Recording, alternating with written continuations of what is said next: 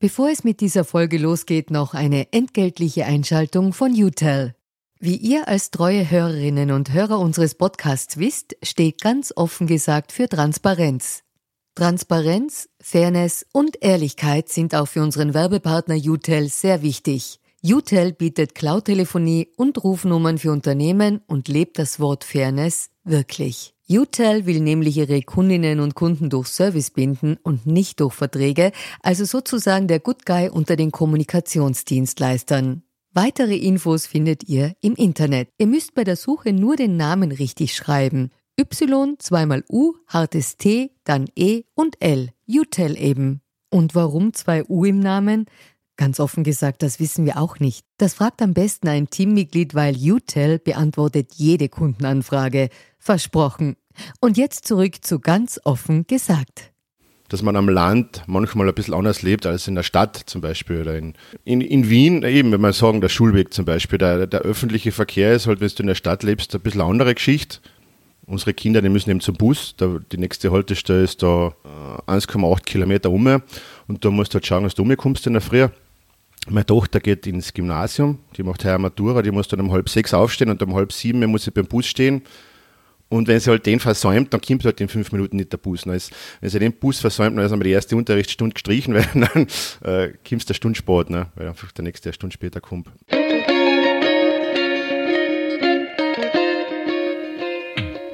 Willkommen bei Ganz offen gesagt. Mein Name ist Barbara Kaufmann. Egal ob beim Thema Klimawandel oder wenn es um die Corona-Maßnahmen geht, immer öfter entsteht der Eindruck, dass die Kluft zwischen Stadt- und Landbevölkerung größer wird. Wie sehr unterscheidet sich der Alltag wirklich? Wie stark fühlt man sich im ländlichen Raum politisch im Stich gelassen? Darüber spreche ich heute mit meinem Gast, dem Kärntner Biobauern und Kabarettisten Wolfgang Feistritzer. Er ist mit seiner Kunstfigur, dem wütenden Bauern Hans Betutschnik, der wohl größte bäuerliche Influencer im deutschsprachigen Raum. Doch bevor es losgeht, noch eine kurze entgeltliche Einschaltung. Traditionell sind die Adventzeit und die Tage rund um Weihnachten eher ruhige Tage im politischen Betrieb. Eine gute Gelegenheit, sich wieder mal einem spannenden Hörbuch zu widmen. Und da habe ich eine Empfehlung für euch. Ich bin ja ein großer Fan des deutschen Thriller-Autors Sebastian Fitzek. Und von ihm gibt es jetzt bei unserem Werbepartner Audible ein neues Hörbuch. In Playlist geht es um die 15-jährige Feline, die auf dem Weg zur Schule spurlos verschwindet. Hinweise auf ihren Verbleib liefert lediglich eine zunächst nicht erklärbare Veränderung der Musikplaylist auf ihrem MP3-Player aber die Suche nach der vermissten Schülerin und die Lösung des Rätsels der Playlist stößt alle Beteiligten in einen grauenhaften Albtraum. Noch ein Hinweis für Sebastian Fitzek-AuskennerInnen. Das Audible-Hörbuch bietet auch ein Wiederhören mit Alina Gregoriev und Alexander Zorbach aus den Augenthrillern. Also hört auf www.audible.de rein in den neuen Fitzek Thriller Playlist. Den Link zum Hörbuch findet ihr auch in den Shownotes. Und jetzt zurück zur aktuellen Folge von Ganz offen gesagt. Willkommen, Wolfgang Feistritzer. Schön, dass du dir für uns Zeit genommen hast.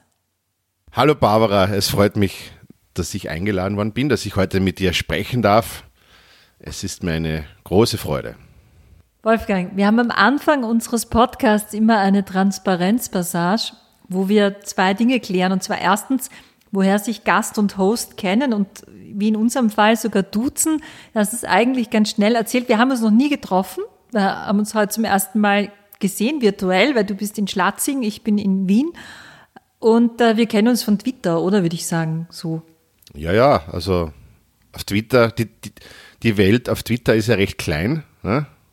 kann man schon fast sagen. Und da sind jetzt nicht so viele Leute und da kennt man sie halt. Das ist so wie im Dorfgasthaus. Ne? Also, du siehst da, wenn auf dem Nebentisch wer sitzt, da kennt man sie dann auch irgendwann einmal automatisch.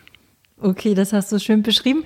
Und wir duzen uns, das haben wir am Anfang gleich ausgemacht. Erstens, weil man sich auf Twitter auch duzt und zweitens, weil wir, glaube ich, exakt derselbe Jahrgang sind. Ne? Also da kann man sich. Ja, wir sind beide 25. In den Richtung, ja. Ne?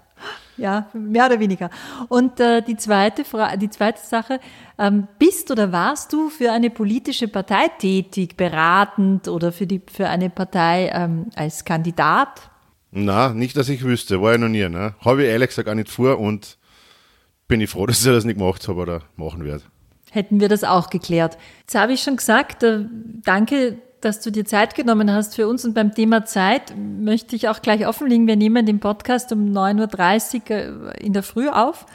Was hast denn du als Vollerwerbsbauer heute schon alles erlebt? Ja, ja wir sind um halb sechs aufgestanden, dann war ich im Steuer, dann haben wir äh, zuerst eine Tochter zum Bus geführt, dann haben wir äh, dann noch eine halbe Stunde später noch einmal zwei Kinder verführt und dann nur ein paar Sachen gemacht und umgejumpert und gefrühstückt und jetzt bin ich da. Wobei ähm, Vollerwerbsbauer, Vollerwerbsbauer kannst du jetzt bei mir jetzt nicht sagen, weil ich bin ein Nebenerwerbslandwirt.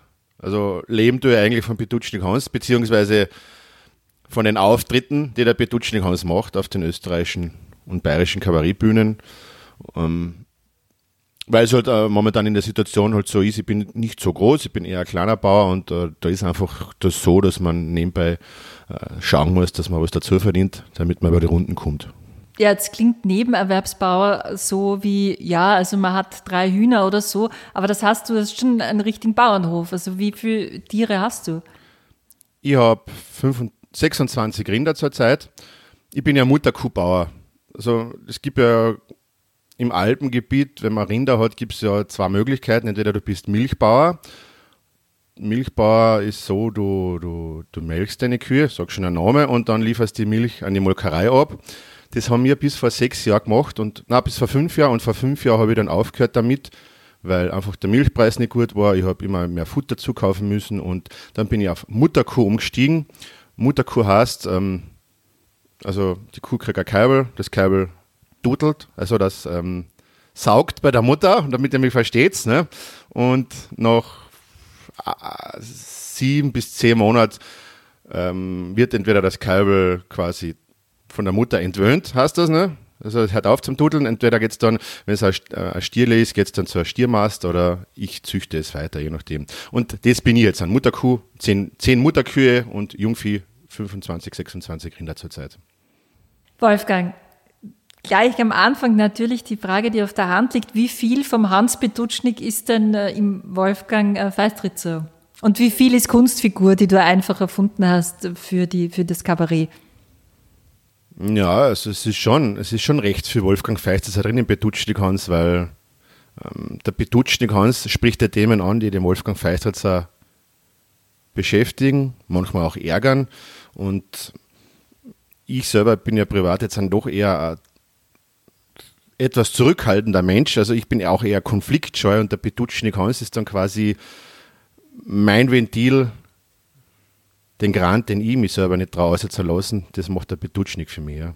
Jetzt bist du ja wahrscheinlich, kann man ohne übertreiben sagen, der größte Bauern-Influencer im deutschsprachigen Raum. Also du hast wirklich, auf YouTube hast du über 100.000 Fans. Es gibt Videos von dir, habe ich gesehen, die haben über 8 Millionen Views. Das sind so Musikvideos. Also das ist schon Kategorie Deutschrap mindestens, ja. Ähm, wie ist dir denn diese Idee überhaupt gekommen, dass du gesagt hast, ich mache das jetzt? Ich habe nach der Matura ähm, ein bisschen zum Theaterspiel angefangen und das war mir dann irgendwann zu wenig, weil ja also Theatergruppen da im, im Laientheaterbereich, die proben ja monatelang und da sie dreimal und dann ist wieder fertig. Und das war mir dann zu wenig und dann äh, Kabarett, Kabarett hat mir immer schon gut gefallen. Also ich bin ja so in den 90er Jahren mit den Videokassetten von Josef Hader und Dorfer und wie sie alle Kassen haben aufgewachsen. Von dem her war ich ein Kabarett-Fan und die haben mir mal so einen Kabarett Preis angemeldet und äh, bin dann so quasi in diese Sache hineingewachsen und äh, dann habe ich ein Duo gehabt und in diesem Duo ist dann der Petutschnik Hans ein paar Mal so aufgeblinkt, so ganz leicht und 2013 habe ich dann gaudemäßig einmal ein Video gemacht, auf YouTube gestellt und mal geschaut, was passiert. Und wenn ich wieder mal eine Idee gehabt habe, habe ich wieder ein Video eingestellt und dann irgendwann einmal habe ich dann ein äh, einen Vergleich, Preisvergleich zwischen einer Energy-Dose und einem Liter Milch gemacht und dann ist ziemlich dahingegangen und seitdem läuft es eigentlich ganz gut. Und da war aber noch gar nicht geplant, dass ich mit dem Petutschen Hans auf die Bühne gehe. weil ich einfach der Meinung war, ja, das ist doch ein Krantiger, das 90 Minuten könnte, könnte nicht gut gehen, aber es hat, es hat dann immer mehr Anfragen gegeben von Veranstaltern, die gesagt haben, ja kommst du mal zu uns, spielst du mal was und dann habe ich mal ein Programm ausprobiert und das ist eigentlich ganz gut gelaufen und ähm, seit 2014 im Herbst ähm, läuft es ganz gut auf den österreichischen Bühnen, ja. Tritt ich eigentlich regelmäßig auf und das taugt mir schon sehr, ja. Hm. Du erzählst da auch recht viel von dir persönlich. Also als Hans Bedutschnik, du hast zum Beispiel ein Video, da erzählst du äh, von deinen Kindern. Also du hast vier Kinder, da können wir erzählen, hast du gesagt. Das ist okay, weil es ja auch in deinem Programm vorkommt. Und da erzählst du eben Dinge wie Schulwege am Land, äh, Alltagsleben am Land. Also, ja, ich weiß schon, natürlich, es ist schon so, dass ähm, dass man am Land manchmal ein bisschen anders lebt als in der Stadt zum Beispiel. Oder in, in, in Wien, eben, wenn man sagen, der Schulweg zum Beispiel, der, der öffentliche Verkehr ist halt, wenn du in der Stadt lebst, ein bisschen andere Geschichte. Ne, weil weil unser, unsere Kinder, die müssen eben zum Bus, da, die nächste Haltestelle ist da 1,8 Kilometer um und da musst du halt schauen, dass du umkommst in der Früh. Meine Tochter geht ins Gymnasium, die macht heuer Matura, die muss dann um halb sechs aufstehen und um halb sieben muss sie beim Bus stehen und wenn sie halt den versäumt, dann kommt halt in fünf Minuten nicht der Bus. Ist, wenn sie den Bus versäumt, dann ist einmal die erste Unterrichtsstunde gestrichen, weil dann äh, kommt der Stunde spät, ne? weil einfach der nächste eine Stunde später kommt. Ähm, ja, also das, das ist, der Schulweg ist, kannst jetzt echt nicht sagen, es gibt ein paar kleine Nachteile, kannst du einfach sagen. Nicht? Also, vor allem, es ist ja, wenn du jetzt mit dem Bus fährst, du fährst ja nach Spital aus, äh, also das Gymnasium, das nächste ist ja ein Spital, da fährst du 45 Minuten, und aus dem Grund haben wir jetzt auch eher gesagt, die Kinder, unsere Kinder von 10 bis 14 gehen halt dann in die Mittelschule nach Gmünd, weil die ist halt nur sieben Kilometer weg. Und da müssen es dann um 7.30 Uhr beim Bus sein, das geht dann. Ne? Und eben, wir haben dann gesagt, wenn sie nach der Mittelschule, die Mittelschule ist ja nicht schlecht, also die haben eh äh, ziemlich in die Hauptfächer Gymnasiumniveau und eben meine Tochter ist jetzt erst Mittelschule gegangen und die ist im Gymnasium eigentlich sehr gut. Und eben mit 14, 15 geht es dann schon, wenn man um halb sechs in der Früh aufsteht. Aber ich finde dann, wenn man 10, 11 Jahre alt ist und da um halb sechs immer ausgerissen wird, das ist vielleicht dann nicht so lustig für die Kinder. Ja. Was denkt man sich dann, wenn man liest zum Thema Klimakatastrophe, Klimamaßnahmen? Naja, also ja, also quasi die Bevölkerung, die am Land lebt, äh, die verzichten einfach nicht aufs Auto, die sind einfach alle Autofahrer etc. Wie geht es dann dann, wenn man sowas hört? Ja, das ist eh lieb, gell? Man, natürlich, ich würde, ich würde sehr gern das Klimaticket, das dauert man schon Tagen, ne? aber was kostet das jetzt? 1000, 1500, oder? Ja, ungefähr so um. Wenn du jetzt dann sagst, äh, jetzt kaufen wir das Klimaticket, Familie mit vier Kindern, man sicher gibt es wahrscheinlich irgendwelche Familientarife, Tarife, aber du kommst wahrscheinlich einmal auf 3.000, 4.000 Euro im Jahr, ist schon mal Stangengeld und ist einmal das eine, die finanzielle Geschichte, und das andere ist einfach, wie gesagt, die Haltestelle ist da 20 Minuten, musst zu Fuß umgehen, und dann ist die Busverbindung auch nicht wirklich prickelnd. Wenn du nach Spital fährst, brauchst du 45 Minuten. Angenommen, ich will jetzt nach Wien fahren, nachher muss ich zuerst einmal zu Fuß zur Haltestelle gehen, nachher mit dem Bus 45 Minuten rausfahren, nachher muss ich im Spital draußen beim Bahnhof wahrscheinlich einmal eine halbe Stunde warten, weil der kommt ja nicht gleich, weil ich bin spät gekommen und dann fahre ich sechs Stunden nach Wien oder fünf. Das ist natürlich schon sehr mühsam. Und ähm, was der, wenn du vier Kinder hast, ähm, die Kinder kennen jetzt auch nichts dafür, dass sie jetzt so weit weg wohnen. Wir fahren jetzt die natürlich mit dem Auto zur Haltestelle, weil um halb sieben in der Früh im Winter bei minus 10 Grad du jetzt auch schwer sagen, Radl. Das, ist ja, das sind die Kinder jetzt auch arm, dann fährt man sie halt um. Dann brauchst du da schon das Auto, dann kommst du heim, dann fahren die anderen, die müssen dann noch zum anderen Bus fahren und dann ist der eine Bur geht ins Internat in, in, nach Damsweg. Nach Damsweg um die Verbindung ist auch relativ zackig, weil du von Gmünden nach Rheinweg, dann musst du über den Karlsberg drüber, da fährt glaube ich kein Bus, ich weiß gar nicht. Also du musst auch das Auto nehmen, du kommst ja nicht aus ohne Auto. Und ja, was bedeutet das Auto äh, für dich? Also, dass man das einmal nachvollziehen kann. Na, du bist ja aufgeschmissen. Also einerseits einmal aus, aus meiner landwirtschaftlichen Sicht, wir haben da Alm oben.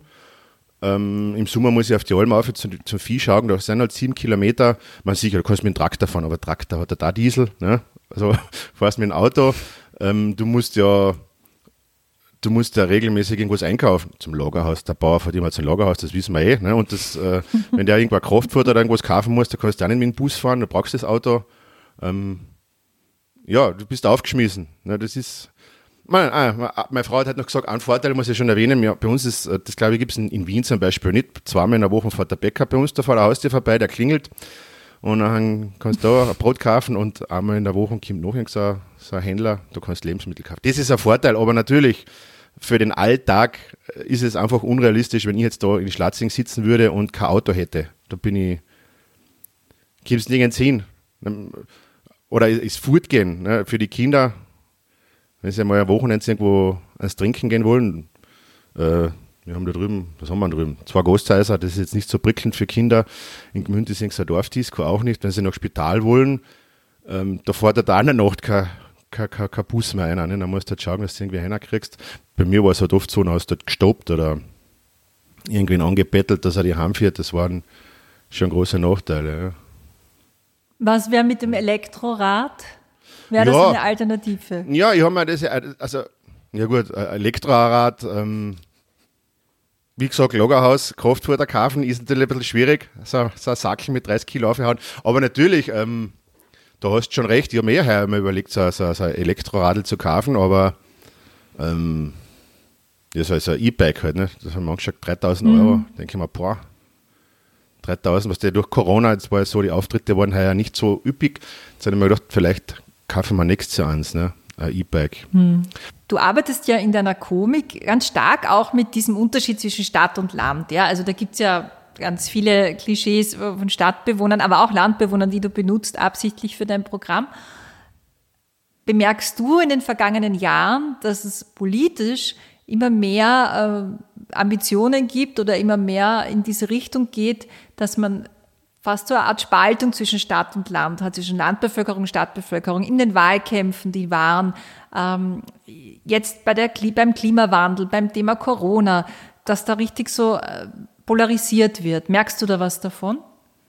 Naja, man hat es gesehen, also da, da, der Sebastian Kurz hat es stark auf dieses Thema gesetzt, immer gerne auf Wien aufgeschossen, weil er einfach damit Stimmung gemacht hat.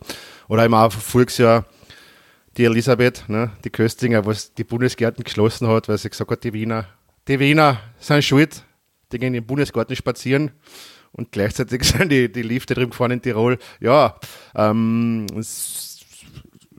das ist natürlich ein Thema, wo die Politik ein bisschen aufpassen muss, weil ich bin ja selber der Meinung, dass das, äh, dieses Schimpfen auf Wien ist halt oft ein bisschen so, so Necken, nicht immer so böse gemeint, aber Politiker äh, sind sich, glaube ich, nicht dessen, dessen nicht bewusst, dass sie da mit ihren Herumschimpfen da mehr bewirken als jetzt der Bauer am Stammtisch in Hinterpfundsleiten. Ne? Also man sollte da schon ein bisschen aufpassen und das vielleicht ein bisschen ein bisschen runtergehen von Gas, meiner Meinung nach. Ne? Fühlt man also, sich da vereinnahmt zum Beispiel? Fühlst du dich politisch vereinnahmt dann als jemand, der am Land lebt, in einem Dorf lebt, Bauer ist? Also, also, also äh, äh, wenn wir jetzt sagen, auf, auf Wien schimpfen oder was meinst du da? Wenn die Politik äh, sozusagen das ausspielt gegeneinander. Ja, ja, was der ich selber vereinnahmt, würde ich jetzt nicht sagen, aber die, die spielen einfach mit dem Klischee. Unser eins macht es ja oft so gaudemäßig, wo man sich dann eigentlich gar nicht so ernst meint. Und die setzen halt voll bewusst auf die Karten. Ja, klar, klar fühlt man sich dann auch ein bisschen vereinnahmt. Bei denen geht es ja darum, Stimmung zu machen und uns wir einfach nur Spaß machen oder so. Oder ich finde einfach, wenn, wenn jetzt wenn jetzt Wiener auf Urlaub kommen, die werden eh immer herzlich begrüßt am Land, glaube ich. Also ich glaube jetzt, ich kenne jetzt wirklich wenige, die dann sagen, nee, also das ist ja immer, das ist immer so dieses, wenn sie einen Haufen Geld mitbringen, sind sie immer willkommen, sagen wir mal so. Ne? Also äh, ich finde das Thema, ja, vielleicht seht, seht, ihr das jetzt in Wien ein bisschen anders. Vielleicht sind wir doch ein bisschen zu scharf zu euch, ich weiß es ja nicht. Ne? Das wissen wir mir nicht, ob ihr so sensibel seid, ne? aber im Grunde, im Grunde kann man jetzt schon sagen, dass man am, am Land auch weiß, was man an unseren Wienern hat, ne? weil ohne Wien wäre es halt nur die Hälfte Gaudi in, unser, in unserem Land. Ne? Wie weit ist denn Wien weg, die Bundespolitik eigentlich? Naja, wir haben schon Fernsehen, wir schauen schon Nachrichten, gell? also wir kriegen schon mit, was los ist. Ne? Ähm, weit ist nicht weg. Also distanzmäßig mit dem Auto vier Stunden, aber eben, wenn der Kurz was gesagt hat, haben wir es gleich früher erfahren als wie ihr in, in, in der Stadt quasi. Ne? Also es wird natürlich äh, immer politisiert, immer thematisiert, was in der Politik vor sich geht. Wie ist jetzt der Rücktritt äh, wahrgenommen worden oder diese ganze Inseratenaffäre? Naja, also da hat sich natürlich jeder, den ich kenne, aufgeregt fest. Also ich kenne jetzt, okay, klar, die, die, die großen Sebastian Kurz-Anhänger haben natürlich schon gejammert, aber Kärnten ist jetzt nicht so das oberschwarze Land. Ähm, das ist da schon von der, vom Großteil der Menschen, mit denen ich gesprochen habe, wohlwollend aufgenommen worden, dass er zurückgetreten ist. Ja. Jetzt sagst du gerade selbst, und Kärnten ist nicht so das schwarze Land. Ich kann mich noch erinnern, wir beide sind der gleiche Jahrgang. Also wirst du dich sicher auch erinnern können, wie Kärnten sehr blau war, wie das so Heiderland war. Und dann hat man den Überblick irgendwann verloren, FPK, BZÖ, aber es war immer die gleiche Gruppe an Politikern. Und jetzt ist es schon länger ähm, wieder rot und, und Peter Kaiser ist Landeshauptmann. Wie hast denn du diese politische Veränderung miterlebt? Es ist dann schon sehr angenehm worden. Also du hast ja, du hast ja damals, also unter Heider, Dörfler, Scheich, wie sie alle geheißen haben, du hast ja die Zeitung schon gar nicht mehr aufmachen können, weil, weil du hast ja nicht, es ist ja fast jeden Tag irgendein Blödsinn daherkommen. Ne? Irgendwas, ich weiß nicht, du wieder irgendwo bei einem Kreisverkehreröffnung haben sie hunderte tausend Euro eingeblasen in irgendwelche, in irgendwelche äh, Warnschutzwesten und das war einfach nur mehr Kasperltheater. Ne? Wobei, also der Dörf, also die, die danach, Dörfler, die waren ja, glaube ich, noch einmal ein Zackendeppert, da kommt man oft vor.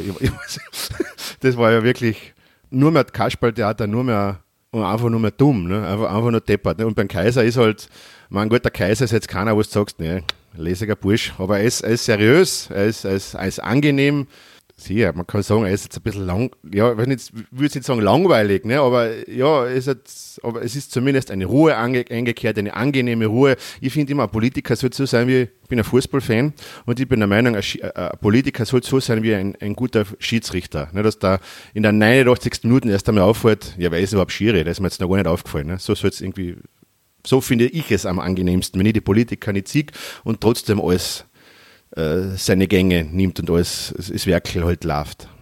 Siehst du Parallelen als Kärntner, der eben Haider lang miterlebt hat zwischen äh, Haider und äh, Kurz die vergangenen Jahre? Gibt es da Ähnlichkeiten?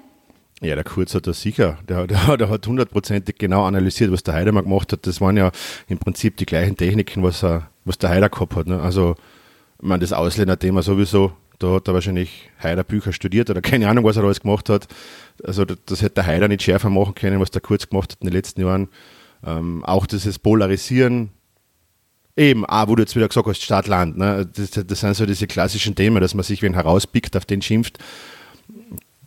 Da, da, sind, da sind sehr viele Ähnlichkeiten, ja, und eben, wie es jetzt momentan ausschaut, äh, am, am, am Ende kommen sie dann eh nie gescheit durch. Am Ende bricht das Kartenhaus ja meistens zusammen, wie man sieht. Ne?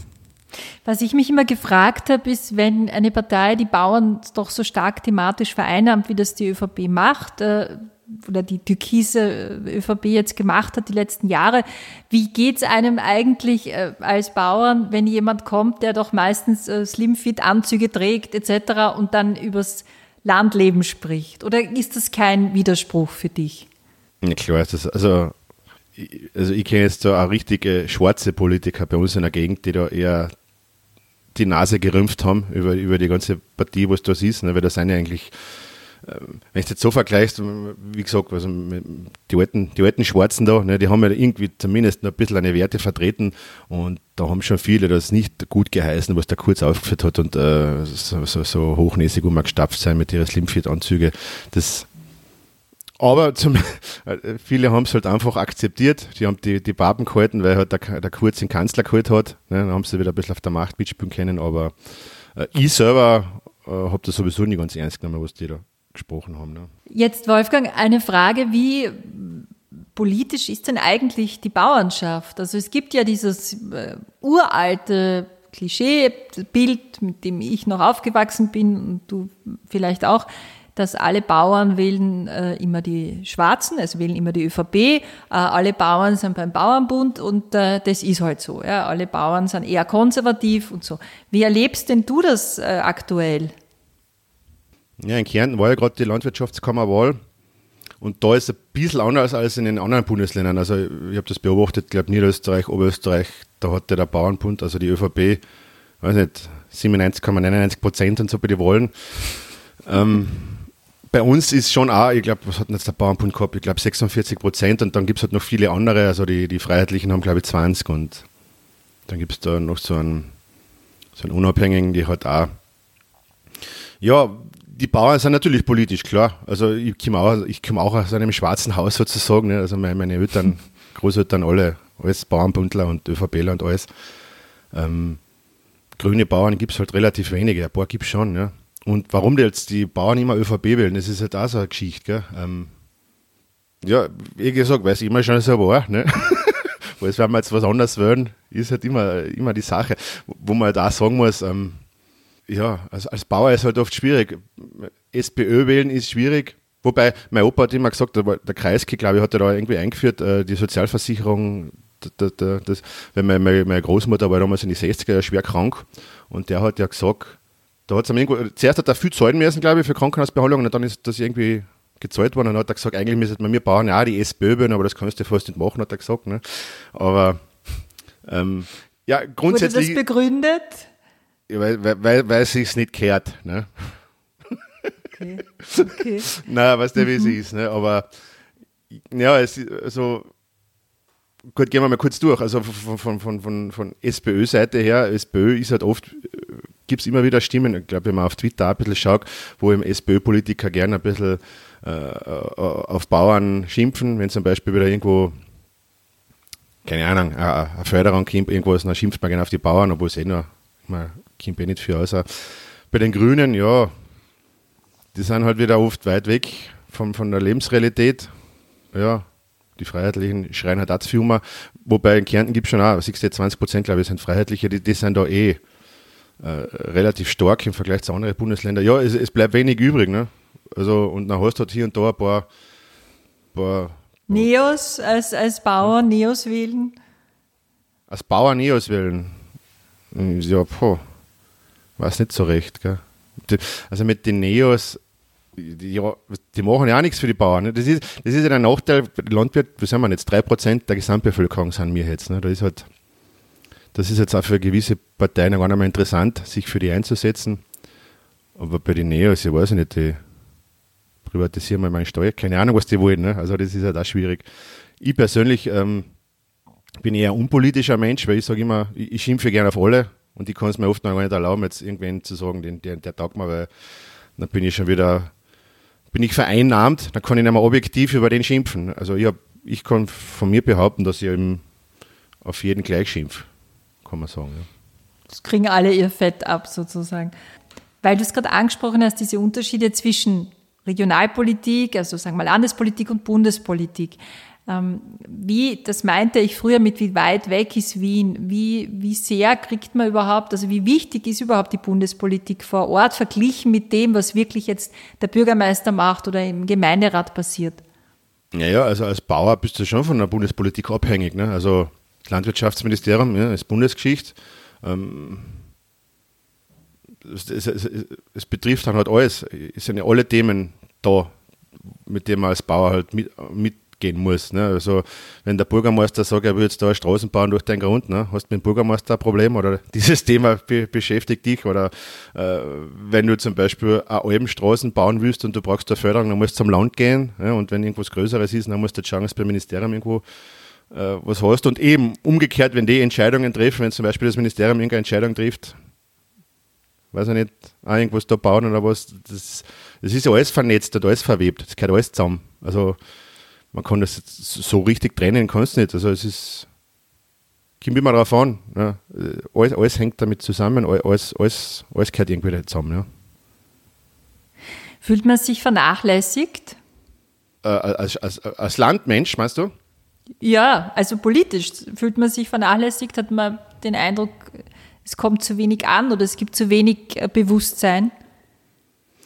Manchmal schon. Also du hast schon, also ich finde, dass, dass wir da einige Nachteile haben, die dann ein bisschen belächelt werden. Also das betrifft jetzt aber gar nicht das Thema, was man jetzt sagt, ähm, Land Wien. Das ist ja oft bei uns schon, äh, allein wenn du jetzt Klagenfurt anschaust, ne? wenn du jetzt die Landespolitik anschaust, ähm, da in Oberkärnten herum, da, da, da, da, siehst du eigentlich kaum einmal irgendwo einen, einen Landespolitiker, höchstens wenn es einmal eine Volksschule gibt oder Feuerwehrschlauch irgendwo gespendet wird. Aber grundsätzlich, ich habe zum Beispiel einmal einen, mit dem Landeshauptmann geredet. Vor, vor ein paar Jahren habe ich für einen Radiosender die, die Politiker interviewt. Und da habe ich mal das Thema angesprochen, dass zum Beispiel im Spital draußen für die Kinder das Schulangebot eigentlich nicht so prickelnd ist. Also wir haben ein Gymnasium und wir haben ein HAK und wir haben so ein HLW, aber es gibt nirgends ein HTL zum Beispiel. Und da hat dann der, der Landeshauptmann dann gesagt, ja, HTL, es gibt eh viel auch in Klangfurt eine, aber ähm, dann habe ich gesagt, naja, aber wenn du in Oberfellach wohnst, dann ist es halt für ein Kind wirklich schwierig, Und da hat dann gemeint, ja, durch den öffentlichen Verkehr dürfte das kein Problem mehr sein. Und da habe ich mir dann schon gedacht, du tust dir eigentlich leicht, wenn du in der Wörthersee-Gegend wohnst, ähm, verstehst das ja kaum. Weil siehst du jetzt, dann ist meine Tochter, die steht um halb sechs auf, muss sie nach Spital kommt. Wenn du jetzt an einer HTL nach Villach äh, besuchen möchtest, dann musst du um fünf Uhr aufstehen. Also das sind da Sachen, wo ich mich dann schon ein bisschen benachteiligt fühle. Oder auch das Internet. Also so ein kleines, kleines Thema. Ich habe heuer im Frühling mal so einen Internettest gemacht. Ich bin draufgekommen bei meinem Handy, ich habe da drei oder vier Mbit gehabt, weil einfach da nur die Telefonleitung daherkommt mit dem Kupferkabel dazwischen. Ne? Und man jetzt, weiß ich nicht, vielleicht kommt jetzt einmal das 5G, dass das ein bisschen ein Vorteil wird, aber es gibt schon auch Nachteile, ja. Aber ist es auch so, dass, äh, dass du gar nicht ein Nachteil, sondern dass du den Eindruck hast, dass sich politisch zu wenig darum gekümmert wird? Auch in der Landespolitik, wie du gerade erwähnt hast, wo es dann eher um die Landeshauptstadt geht oder um die zwei, drei größeren Städte und weniger um den ländlichen Raum? Ja, den Eindruck habe ich schon. Es ist natürlich, ähm, die schauen halt da, wo halt mehr Wählerstimmen zum, zum Greifen sind. Und in Schlatzing sind halt nur 26 Leute. Das hat, ja. Ähm. Wie ist denn die Corona-Situation? Weil das ist ein zweiter Punkt oder ein zweites Thema neben dem Klimathema, das immer wieder äh, so debattiert wird. Es gab ja auch dazwischen Inzidenzen, die das auch ein bisschen gedeckt haben. Ähm, dass quasi die Landbevölkerung nicht so genau schaut, es wird nicht so genau kontrolliert, man kennt sich zu gut, man steht sich zu nahe. Wie ist da die Situation bei euch? Ja, das, da hast schon recht. Also meine Frau war jetzt in Salzburg in der Stadt vor kurzem, die war dann überrascht, dass einfach in die Gasthäuser und in die Cafés immer genau geschaut wurde. Das ist da in der Gegend, passiert mir das kaum. Also nein, eigentlich am Fußballplatz hat mir einer gesagt, äh, ich soll mich mal registrieren, ne? aber das war mit der Hand aufgeschrieben, Zettel. Das ist, ähm, da ist schon eine gewisse Nachlässigkeit. Ich weiß jetzt nicht, ob das jetzt nur da in unserer Gegend ist, wahrscheinlich in anderen Landgebieten vielleicht auch. Klar, man kennt sich, man weiß eh, der Franz, der Sepp, Impfgegner, mit dem will ich jetzt gar nicht streiten. Ja. Mhm. Ähm, dann gibt es gewisse Gastwirte, die sagen, naja, mir ist, äh, äh, mir ist halt wichtig, dass die alle konsumieren. Ja, ich will da gar nichts meine, das ist der, der Standardspruch. Ähm, also mein Impfzertifikat habe ich da, glaube ich, ganz im Sommer nicht ins Herz sagen müssen. Heißt sie, man, ja, bald schon passen. Los, ich will es gar nicht sehen, los, gleich stecken. Ne? Aber das finde ich eigentlich nicht gut. Ne? Und das äh, hat jetzt auch zu der Situation geführt, in der wir uns jetzt gerade befinden, einfach nicht, weil einfach das alles zu locker genommen worden ist und jetzt, dann, ähm, jetzt schauen wir alle blöd wieder. Ne? Ja. Was glaubst du, was die Gründe sind dafür, dass so wenig kontrolliert wird oder dass man eben sagt, nein, nein, wird schon passen?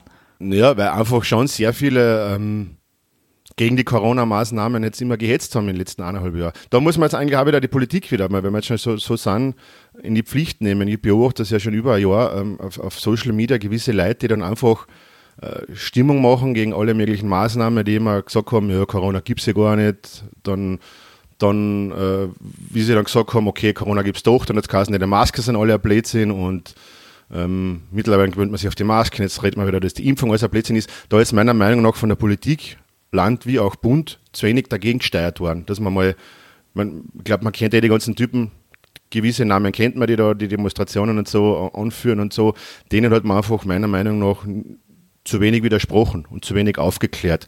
Und äh, diesen Herrschaften und Damen äh, hört man zu viel zu, meiner Meinung nach. Und ja, das führt dann dazu, dass du jetzt äh, verhärtete Fronten hast und viele Leute einfach nicht mehr davon überzeugen kannst, dass zum Beispiel eine Impfung äh, wichtig ist. Wie ist denn die Impfsituation bei euch, also in der Umgebung? Hast du da irgendwas mitbekommen? Wie ist überhaupt die Möglichkeit, sich impfen zu lassen? Ja, das ist ja in Kärnten auch so eine Geschichte. Gell? Also, mm, ich, ich habe meine Impfung bei, bei der Hausärztin bekommen und es hat ja diese Plattform gegeben, Kärnten impft. Da habe ich mir, glaube ich, weiß nicht, im Februar, März, sobald es halt gegangen ist, habe ich mich angemeldet. Da hast du ja ewig nie eine Meldung gekriegt. Meine Frau hat dann, die, die war im, im, März, glaube ich, die hat dann im, im, im Juni das erste Mal Rückmeldung gekriegt. Man gut, das war im Frühling, okay. Verstehe, da war vielleicht noch ein bisschen Engpass. Und dann haben sie dann im Spital draußen, da war so ein Impfzentrum und das haben sie dann im Sommer einfach zugemacht, weil es wenig los ist. Ne? Jetzt haben sie das dann wieder aufgesperrt. Und die Teststationen ist halt auch so, die Wo kannst du dich testen lassen, wenn Ja, du dich testen also lassen man, möchtest? Man, man kann in, in Gmünd, die Nachbargemeinde ist acht Kilometer entfernt, der, der Apotheker hat, glaube ich, ein oder zweimal in der Woche, wo man PCR testen kann. Und man die Antigen-Tests, nee, das haben sie auch runtergefahren, haben sie auch runtergefahren. Aber PCR-Test zweimal die Woche und Antigen auch, glaube ich, ein oder zweimal die Woche. Und das nützt es dann in Spital nicht rau draußen. Das ist halt dann wieder die 25 Kilometer, beziehungsweise, wenn man eh schon mit dem Bus, ne? aber mit dem Auto halt eine halbe Stunde oder 25 Minuten. Ne? Das ist natürlich, äh, wenn du jetzt auch sagst, wie die, wie die, wie die Impfquote ist, die ist schon ein bisschen geringer als, ähm, als in den Städten, ne? weil wir haben, ich glaube, da bei uns, da wo ich bin, sind so 50-50, aber es gibt dann in, im Mölltal da gibt es eine Gemeinde, die haben zum Beispiel 30% Impfquote. Weil einfach, weil einfach dann geheißen, die trauen sich dann nicht mehr als Gast, also sagen sie, du Trottel, hast dich impfen lassen, was ist mit dir los und so Sachen. Also das ist schon äh, ein bisschen eigenartig. Noch, ne? Woher kommt das? Ja, da im oben sind sehr viel Freiheitliche. Ich meine, das will jetzt, nicht, oh gut, das ist ein roter Bürgermeister in der Gemeinde, aber das ist halt einfach dieses Skeptische, dieses, äh, ja, aber ich war gar nicht skeptisch, einfach dieses Trotz, meiner Meinung nach ist es ein bisschen trotzig, ne? so quasi, ja, das ist mir jetzt vom Bund diktiert worden, jetzt dann los ich mich, jetzt wehre mich, ich will mir da nicht mitmachen. Und eben, wie gesagt, ähm, diese ganzen äh, Herrschaften, die da auf Social Media seit eineinhalb Jahren oder ein Jahr festhetzen, ne? auf die wird halt sehr viel gehört da. Wa- Was müsste denn passieren, äh, glaubst du, als jemand, der dort lebt und das jeden Tag äh, beobachtet, damit sich das ändert, damit sich die Einstellung zu den Maßnahmen ändert, zum Impfen ändert? Ja, ich glaube, das kannst du jetzt eh nicht mehr so ändern. Die, die, die, die Gewissen bringst du eh nicht mehr dazu. Ähm, es wird sich jetzt noch ein Teil impfen gehen lassen und der Rest wird es wahrscheinlich kriegen und dann ist im Frühling eh, dann haben wir eh Immunität da, so oder so. Ne? Ähm, das ist einfach jetzt Sport. Man hätte dann wirklich meiner Meinung nach schon ähm, im Jänner, Februar das von Seiten der Politik, vielleicht auch von den, ja gut, die Medien haben eh, die haben eh aufgeklärt, aber man hätte vielleicht viel mehr noch ähm, aufklären können und sagen, schau her, das ist unsere einzige Chance. Wir haben wieder ähm, auch im Wintertourismus zum Beispiel, dass man jetzt dann, äh, immer noch Leute hat, die im Wintertourismus arbeiten und sich nicht impfen lassen wollen, dann muss man einfach einmal ganz klar sagen, schaut her, Leute, wenn wir den Scheiß nicht wegkriegen, dann fällt wieder, man, das siehst du eh, jetzt wird wahrscheinlich der Wintertourismus her wieder ausfallen, dann geht dann ein Haufen Geld verloren und viele Leute werden arbeitslos wieder sein durch diese ganze Situation. Da ist, wie, wie gesagt, ähm, jetzt, jetzt viel ändern ist schwierig, das hätte man eigentlich jetzt schon vor einem halben Jahr eigentlich machen sollen. Ne? Wie ist denn die Rolle der Bürgermeister und Bürgermeisterinnen da zu sehen? Also Der Bürgermeister spielt eine große Rolle, gerade bei den alten Leuten. Du hast Gemeinden da, wo einfach äh, Bürgermeister dann äh, 80, 90-Jährige angerufen haben, damals beim Anfang gesagt, geht, geht's um, geht's ein Impfen und dann hat es immer geheißen, wenn der Bürgermeister sagt, dann mache ich das natürlich. Die haben eine höhere Impfquote, dann gibt es manche Bürgermeister, die sagen, ja, mir ist das wurscht, die sagen nichts.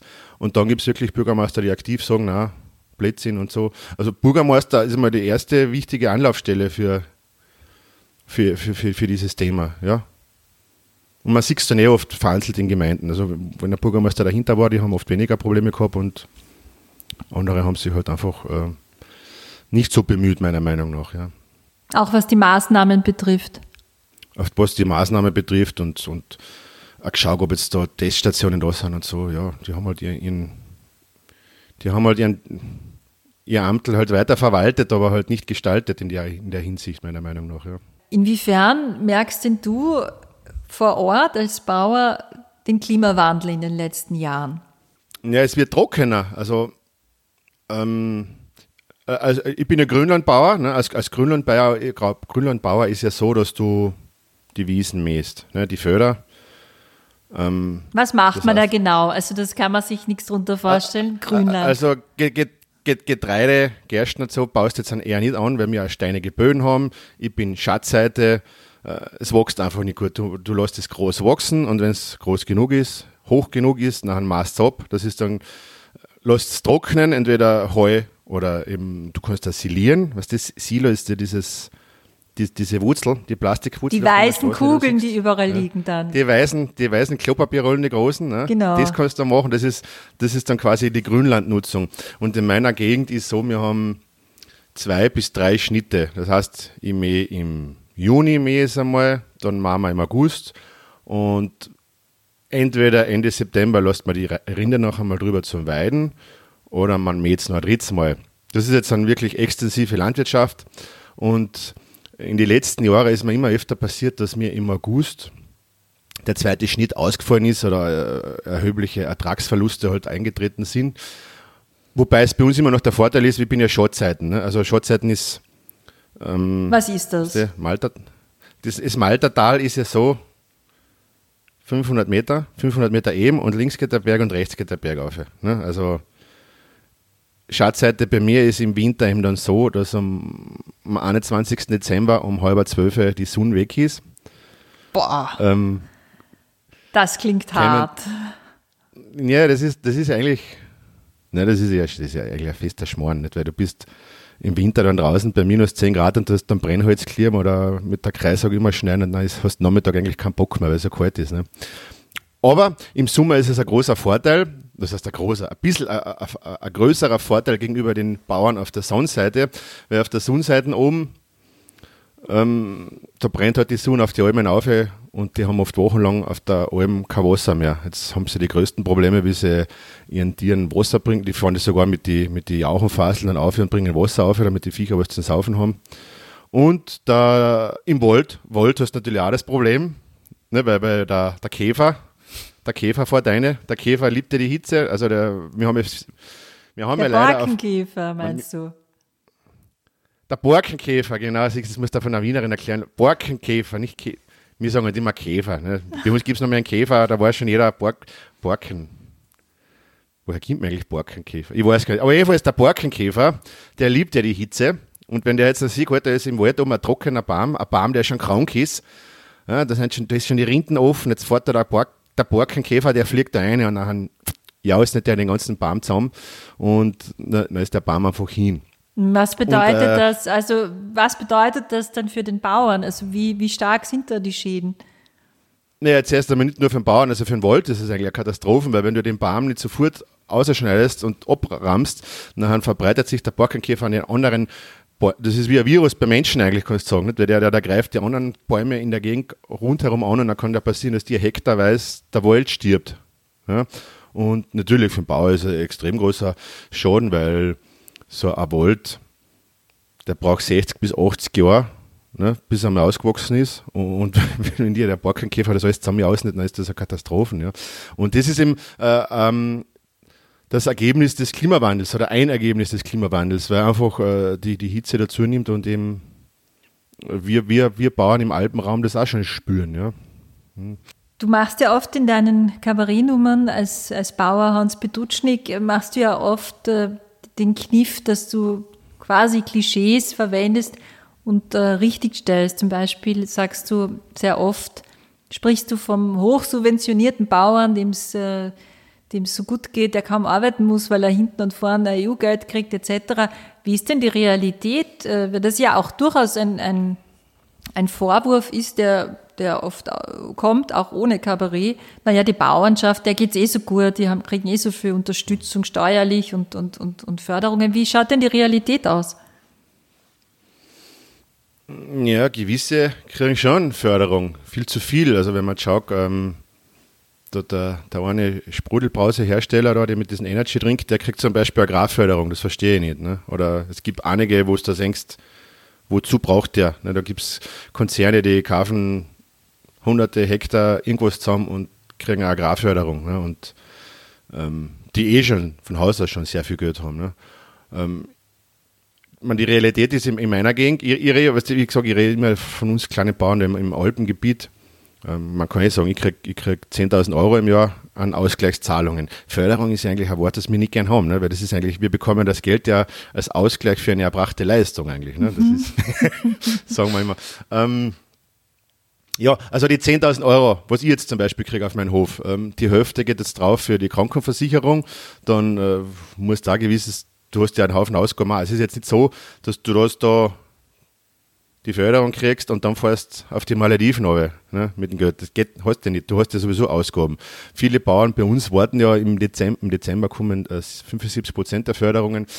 Viele Bauern warten ja schon ganz hart, weil einfach äh, dann das Minus am Konto dann ausgeglichen werden kann wieder, ne, durch die Förderung, weil einfach du hast im Jahr so viel Ausgaben gehabt und das geht sich oft noch nicht aus. Du hast Maschinen, Maschinen musst du oft kaufen oder reparieren oder der, der Nachbar kauft einen Traktor, dann musst du auch einen Traktor kaufen, das ist logisch. Ne? Dann brauchst du auch wieder die Förderung. Na, war jetzt ein Scherz, aber ähm, äh, man, man, hat einfach viele Ausgaben, wenn du jetzt dann schaust, äh, es kostet alles so viel. Ähm, ähm, da, da gibt es so Maschinen, weiß ich nicht, äh, am, am Motormäher zum Beispiel, das sind diese Dinger, wo, wo du hinten nachgehst was der vorhin mit einem Mähbalken oben, mit, mit dem du dir die steilen Flächen mähst, ne, die mhm, Berge, mhm. die, die Berg Ich versuche es mir ne? vorzustellen, ne? ja. Ja, der Motormäher, aber da, da ziehst einen Bauer da so gehen, der wackelt da hinten nach. Ja. Der wackelt hinten nach. Mhm. Und, also eh schon, du musst eh schon selber gehen. Ja, es ist ja nicht einmal so, dass du mit dem mitfahren kannst. Du musst hinten nachgehen und schauen, dass das Zeug haltet. Solche Maschinen kosten ja schon 15.000 bis 20.000 Euro, diese Motormäher. Ja, die Bergbauern krallen den ganzen Winter mit den Bergscheuren um und das kostet einfach viel Geld. Oder, oder, oder die Traktoren ähm, werden immer teurer. Also kann man sich noch leisten, Bauer zu sein, also nur Bauer, oder kennst du kaum noch Leute, die Vollerwerbsbauern sind? Ja, ich zum Beispiel, ich war ja vorher Vermessungstechniker und ähm, wenn ich jetzt nicht Betutschnik-Hans wäre, müsste ich halt weiter vermessen oder sonst irgendwas. Oder mein Nachbar äh, ist Hufschmied und unterrichtet auch noch bei der Fachschule im Praxisunterricht. Der steht in der Früh auf um fünf oder was, geht möchen, frühstücken, nachher geht er auf die Arbeit, auf Nacht kommt er wieder und auf Nacht um neun Uhr geht er ins Bett. Das ist, das ist bei uns eigentlich normal. Der andere Nachbar ist bei der Zimmerei und äh, viele gehen nebenbei Holz hocken. Also rein Haupterwerb gibt es bei uns kaum mehr jemanden. Ja. Das geht sich einfach nicht aus, weil es einfach, ähm, weil du immer weniger kriegst für deine Produkte oder, oder beziehungsweise dir bleibt immer weniger von dem, was du erarbeitest. Ja. War das in der Elterngeneration noch anders? Also bei deinen Eltern zum Beispiel, konnten die noch davon leben? Ja, freilich. Also, also wenn du jetzt hinterdenkst, ähm, ja, wenn wir jetzt ganz weit hinterdenken, ich weiß nicht, da äh, in die 50er Jahre, da oben, der eine Bauer hat zum Beispiel zehn Knechte und Marken gehabt. Ne? Das ist ein Hof mit 20 Hektar oder was. Ne? Oder der Großvater, die waren Haupterwerb, der Vater hat einmal so eine, seine alten Rechnungen gefunden, wo umgestanden ist, hat er Stiere verkauft, also diese ausgewachsenen Stiere, Maststiere, Fleisch halt, ne? und da hast du für einen Stier damals durchschnittlich 30.000 Schilling gekriegt. Also wenn du jetzt an sechs Stiere verkauft hast, hast du 180.000 Schilling gehabt. Und mit 180.000 Schilling, das war schon, das war wirklich viel Geld. Du hast ähm, die, die, diese Opel Rekord oder Kadett, die haben da so 10, ähm, wie habe ich jetzt gesagt, 100 bis 120.000 Schilling um die, also du hast wirklich, wenn du sechs Stiere verkauft hast, hast du fast zwei Autos kaufen können damit, nicht? Und wenn du heute sechs Stiere verkaufst, dann kannst du einmal die Kreditraten für die Auto kaufen, äh, zahlen leisten, für ein Jahr. Das ist halt, Was ist da passiert? ja, ich würde jetzt nicht über einen EU-Beitritt schimpfen, das ist schon sehr wichtig, dass wir bei, bei der EU, EU, sind, aber mit dem Beitritt haben halt die Bauern auch ähm, mit dem Weltmarkt äh, konkurrieren müssen oder wir müssen jetzt seitdem mit dem Weltmarkt konkurrieren und ähm, ich kann mit meinen 20 Rindern nicht mithalten mit einem Bauer in Argentinien, nicht der, was da tausende Rinder auf der Wiesen oder in, in seine, äh, der eine gepfercht hat in seine Kasteln oder mit einem holländischen Bauer, der eben ein paar hundert Rinder hat oder die Schweinebauern, die in Holland, was heißt Schweinebauern, das sind Schweineindustrien auf Schiffen zum Beispiel, das sind, da kannst du nicht mithalten bei uns am Land und ähm, es bleibt da einfach weniger und die Ausgleichszahlungen, man, man kriegt ja Ausgleichszahlungen eben quasi als Ausgleich dadurch, dass der Bauer halt auf dem Weltmarkt nicht ganz mithalten kann, aber das, das, das ist, kriegst, du kriegst trotzdem viel weniger als dir Verlust, als, als du halt Verlust hast. Ne? Also wenn du heute für Milch 42 Cent kriegst,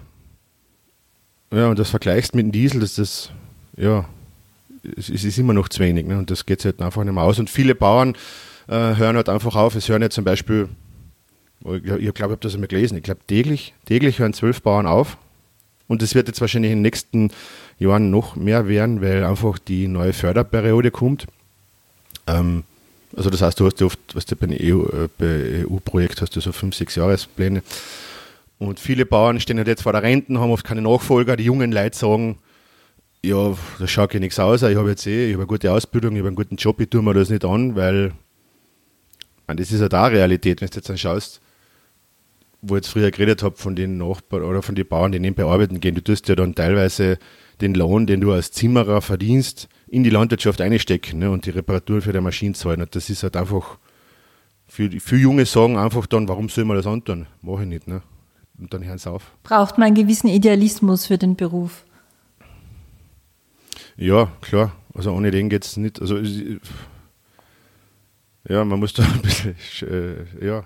Aber lass mich nochmal zurückgehen zum, zum Alltag und zur Überlebensmöglichkeit als Bauer. Du bist ja Biobauer. Jetzt liest man immer, und ich merke das auch selber, gerade in, in, den Städten gibt es ja einen starken Bioboom. Ja? Merkst du da was davon?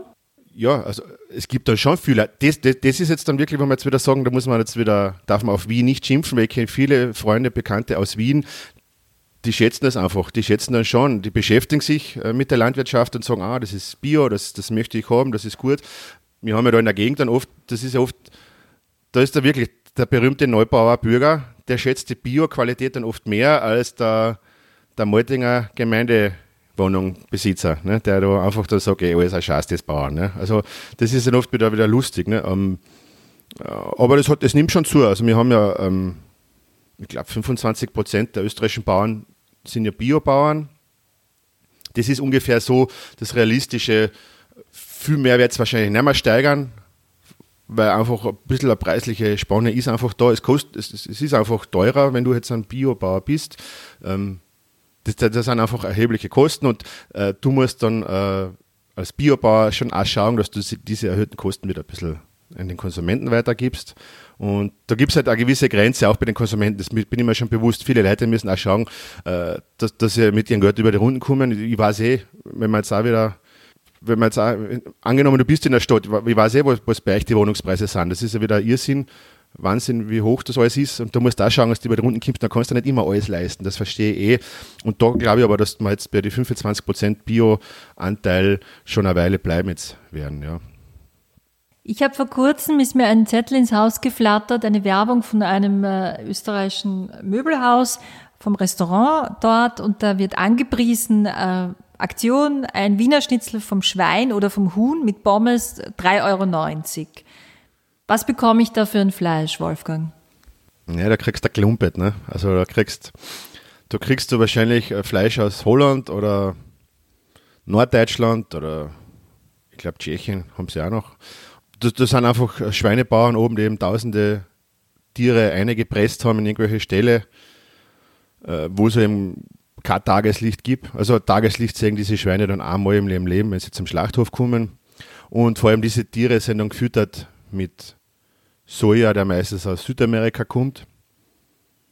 Muss man natürlich fairerweise sagen, ich habe jetzt da eh vor gestern einen Zeitungsartikel gesehen, ähm, der Sojaanbau äh, in Südamerika ähm, da wird ja zu 80 Prozent, also 80 Prozent des Sojaanbaus kommen dann äh, für, für, die, für die Tierfütterung her. Ne? Das ist natürlich, ist natürlich ein Irrsinn. Also da müsste man ja schon schauen, dass man in Europa äh, da auch Alternativen findet. Aber das ist halt, wie, wie gesagt, Globalisierung, Weltmarkt. Ne? Jetzt hast du als holländischer Bauer, holst du das, äh, das Futtermittel aus Südamerika, mäst es auf und dann landet es zum Schluss in einem österreichischen Möbelgeschäft. Ne? Und da hast du einfach nur Krafel. Und wenn du jetzt dann, äh, um 2 oder 3,90 Euro ein Schnitzel liest, kriegst du eh schon um 2,90 Euro. 3,90 ist eh schon teuer. Ne? das ist eh, also wenn, die gewissen Leute sagen 3,90, sagen sie, viel zu teuer, gehen wir zu einem anderen. Dann kriegen wir es um 2,90, dann kriegen wir noch ein Getränk dazu. Ähm, na, du kriegst der Krafel, kriegst der Klumpe, du kriegst, du kriegst nichts Gescheites. Das sind einfach, äh, und wenn, du darfst dann auch nicht als Konsument dann hergehen und sagen, naja, die Qualität ist ja nicht gut, ne? aber musst du dir bewusst sein, dass du da nichts Gescheites kriegst. Aber das Interessante ist ja, dass es nicht nur aufs Möbelhaus äh, bezogen ist, sondern äh, das wusste ich zum Beispiel nicht und habe das äh, von dir gelernt aus einer deiner Nummern, dass es auch äh, in den ländlichen Gasthäusern nicht so ist, wie man jetzt erwarten würde als als Wandererin, die da unterwegs ist und dann sitzt man dort irgendwie beim Dorfwirten, dass es dort natürlich das Fleisch gibt von den Bauern in der Region ringsum. So ist es nicht oder nicht immer. Nein, also ich würde jetzt da keinen in die Pfanne hauen, aber äh, man beobachtet dann schon, ja, man sieht dann schon den Lastwagen des Großhändlers von Gasthaus zu Gasthaus fahren und da weiß man genau, welches Fleisch da daherkommt. Und natürlich, nach einem kaufen sie irgendwo zwei Händeln beim Nachbarsbauern und schreiben alle Bio-Händel vom Nachbar und dann, aber das da tonnenweise der Schweinsbraten aus Holland drin steht in der Küche, das äh, vergisst man gern zu sagen. Und das Orge ist ja eigentlich, dass da der, der, der, diese, diese Burgerfirma aus Amerika, also der, Kann man ruhig sagen, ja genau. Das Orge ist, dass der McDonalds einfach äh, 100% österreichisches Rindfleisch hat. Also der hat mehr Rindfleisch oft drinnen als der Kirchenwirt von hinter uns Leiten zum Beispiel. Ne? Weil, also ein gutes Beispiel war ja letztes Jahr im Lockdown hat er zum Beispiel der McDonalds zusperren müssen und dann ist der Preis für, für Altkühe in Boden gefunden in Boden gefallen. Also du hast für Kuh nicht mehr die Hälfte gekriegt, weil einfach der McDonalds alle alten Kühe zusammenkauft und der halt nachher für den Burger braucht. Und eben, wenn der McDonalds viel verkauft, steigt der Kurpreis. Also das ist, das ist irgendwie, ja, ich schimpfe gerne über die, aber eigentlich sollte mehr über den Kirchenwirt schimpfen und nicht über den McDonalds, aber ja. Wie sind Weil, diese Hütten, find, hm? also wie sind diese Hütten äh, zu bewerten, die ich immer wieder sehe, wenn ich in Kärnten bin, diese äh, Selbstversorgerhütten, da sind ja sehr viel wirklich regionale Produkte drinnen. Ist das etwas, was euch was bringt? Das ist super. Also das, das ist eben Jahr durch Corona aufgekommen. Ähm, da haben dann viele Bauern Zeit gehabt, ein bisschen zum, zum Basteln. Da haben sie sich so Holzhütten hergestellt und äh, Weißt du, was da noch war? Da war ja Jahr so, na, das war heuer, heuer im Winter, da hat dann die Molkerei bei uns zum Beispiel, die Milchbauern gesagt, sie müssen um 10% weniger Milch liefern, weil sie die Milch nicht wegbringen. Jetzt haben dann viele Milchbauern gesagt, ja scheiße, ich kann meine Milch nicht wegschieten. Jetzt haben sie dann Butter gemacht, Kask, Topfen, irgendwas und das haben sie dann in diese Hütten angeboten und das ist super, weg, super weggegangen. Und auch die Würstel und alles und das ist, das ist einfach eine Geschichte, wo du als Bauer eine, äh, eine große Chance hast, über die Runden zu kommen und äh, ein bisschen ein Geschäft zu machen. Ja. Das finde ich gut, ja. Jetzt kommen wir schon langsam zum Ende. Da würde ich dich gerne am Schluss noch fragen, was würdest du dir denn äh, als Bauer wünschen, was den Umgang mit der Landwirtschaft betrifft oder überhaupt den Umgang mit deinem Berufsstand? Ja, also ich würde mir in gewissen Dingen mehr ein bisschen mehr Respekt erhoffen. Nein, man, das ist jetzt schwierig gesagt. Also, ich, wir haben eh schon früher geredet.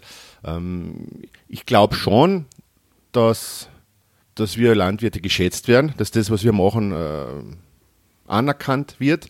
Das Problem halt in, in der Größe, wo ich halt bin, wir, wir sind halt, äh, wir sind halt leider zu groß zum Sterben und zu klein zum Leben, kannst du sagen. Also, es wäre schon gut, wenn man vielleicht, ich weiß schon, die Bauern jammern gern, ja, das sind immer diese Klischees, aber es wäre halt schon gut, wenn wir ein bisschen bessere Preise für unsere Produkte kriegen könnten. Und also das war super, wenn immer mehr Leute äh, zu den kleinen Bauern gehen, zu den Direktvermarktern, zu den Hofläden, zum Bauernmarkt und da die Produkte kaufen und dann die, die, die sogenannten kleinen Bauern unterstützen, damit die auch leichter über die Runden kommen. Sehr gut, das ist doch ein schönes Schlusswort. Ja, und vor allem hoffe ich jetzt, dass diese ganze, diese ganze Corona-Sache jetzt bald einmal vorbei ist, dass wir irgendwann im Jahr 2024 wieder zurückkommen können zur Normalität, dass ich da wieder gescheit auftreten kann vor dem Publikum und dass ich halt noch von Leben leben kann ne? und da mir dann wurscht sein kann. Nein, dass ich davon leben kann, ne? soll man sagen, ja. Das ist sozusagen dein Wunsch als Kabarettist. Ja, danke schön, Wolfgang, äh, für, die, für deine Zeit und danke für das nette Gespräch. Ja, ich bedanke mich. Das war es schon wieder mit ganz offen gesagt. Wir freuen uns, wenn ihr uns abonniert oder uns auf iTunes bewertet. Bis zum nächsten Mal verabschiedet sich Barbara Kaufmann. Missing Link